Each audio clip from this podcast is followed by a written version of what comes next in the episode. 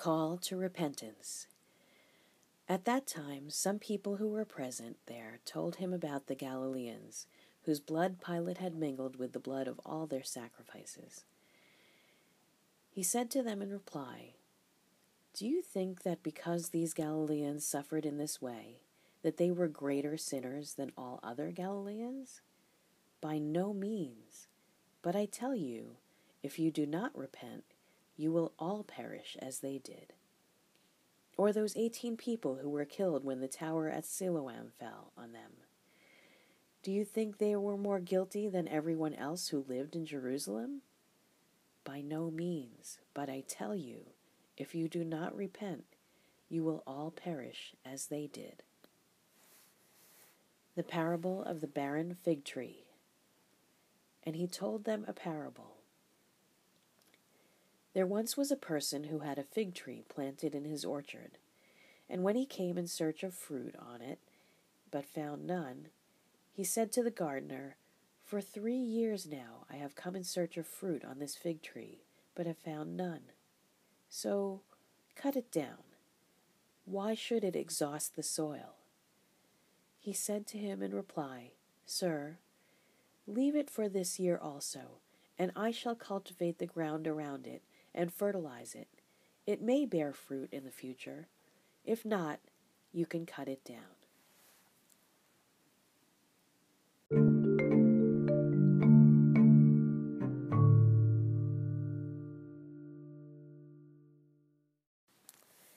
Cure of a crippled woman on the Sabbath.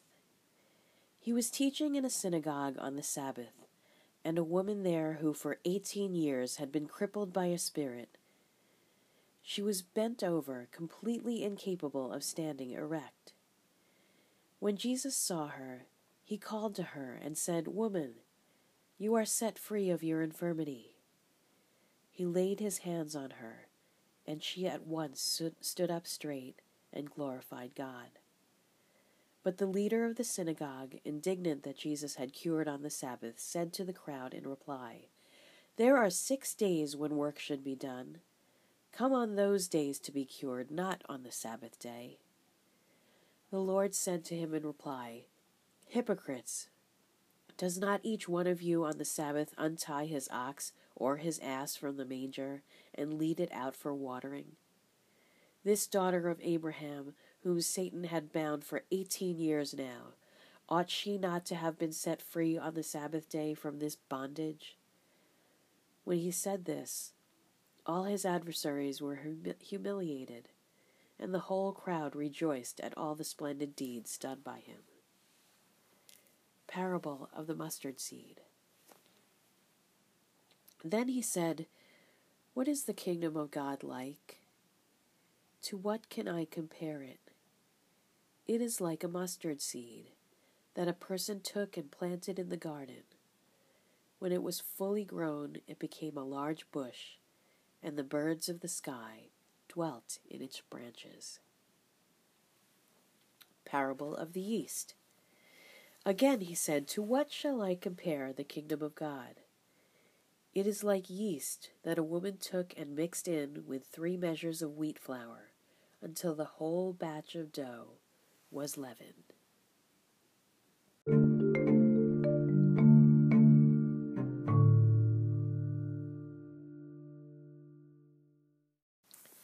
The narrow door, salvation and rejection. He passed through towns and villages, teaching as he went, making his way to Jerusalem.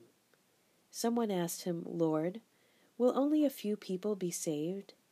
He answered them, Strive to enter through the narrow gate, for many, I tell you, will attempt to enter, but will not be strong enough. After the master of the house has arisen and locked the door, then will you stand outside knocking and saying, Lord, open the door for us. He will say to you in reply, I do not know where you are from. And you will say, We ate and drank in your company, and you taught in our streets. Then he will say to you, I do not know where you are from. Depart from me, all you evildoers, and there will be wailing and grinding of teeth when you see Abraham, Isaac, and Jacob, and all the prophets in the kingdom of God, and you yourselves cast out.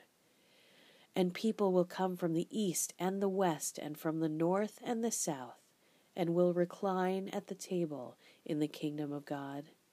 For behold, some are last who will be first, and some are first who will be last. Herod's desire to kill Jesus. At that time, some Pharisees came to him and said, Go away, leave this area, because Herod wants to kill you.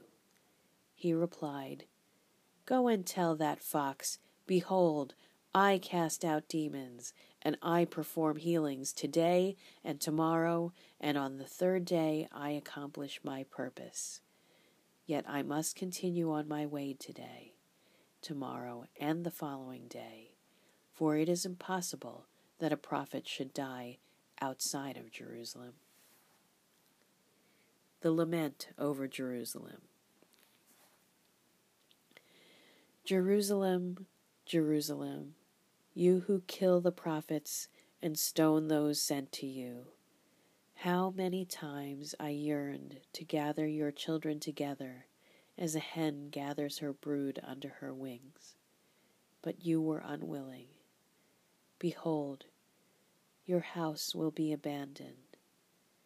But I tell you, you will not see me until the time comes when you say, Blessed is he who comes in the name of the Lord.